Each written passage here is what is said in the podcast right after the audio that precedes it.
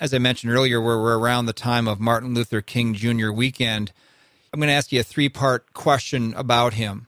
As a follower of Christ, how do you just view him generally and his legacy? Were his doctrinal beliefs orthodox?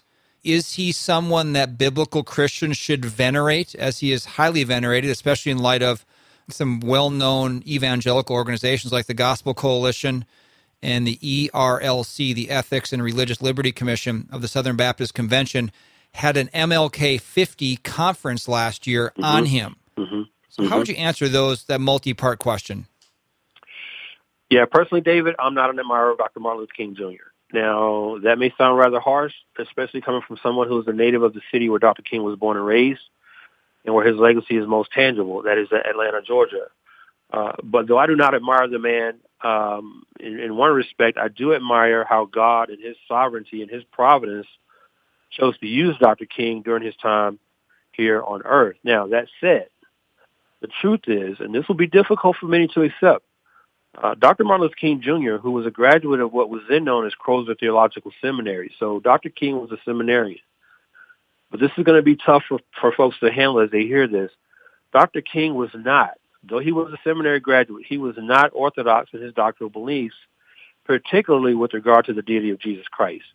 Now, as a case in point, I want to quote from Dr. King's own words from a paper that he wrote uh, while at Crozer Theological Seminary, which he entitled The Humanity and Divinity of Jesus, in which Dr. King said this, quote, the conflict that Christians often have over the question of Jesus' divinity is, is not over the validity of the fact of his divinity, but over the question of how and when he became divine.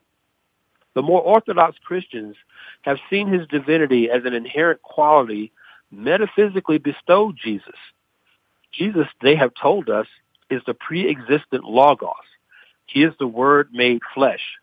He is the second person of the Trinity. He is very God of very God, of one substance with the Father, who for our salvation came down from heaven and was incarnate by the Holy Ghost of the Virgin Mary. Certainly this view of the divinity of Christ presents many modern minds with insuperable difficulties. Mm. Most of us are not willing to see the union of the human and divine in a metaphysical incarnation. Yet amid all of our difficulty with the pre-existent idea and the view of supernatural generation, we must come to some view of the divinity of Jesus. In order to remain in the orbit of Christian religion, we must have a Christology.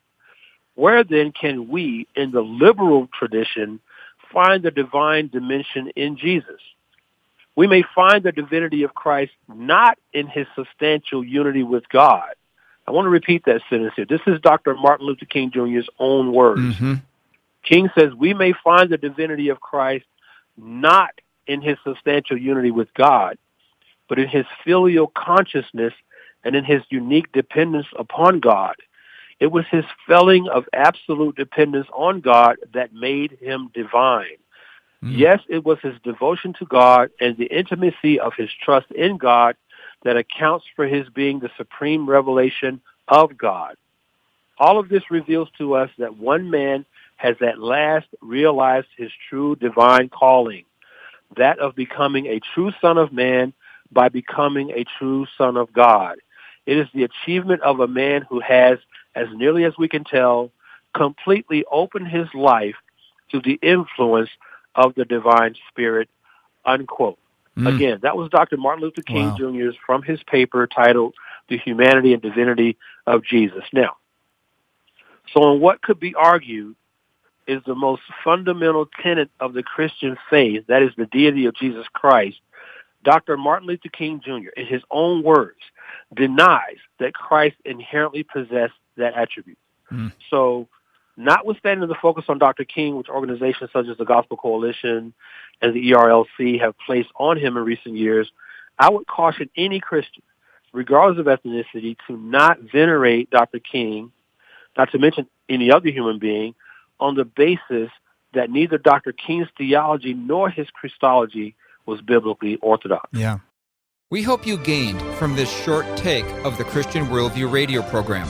To hear the full program and further connect with this ministry, visit thechristianworldview.org. I'm David Wheaton.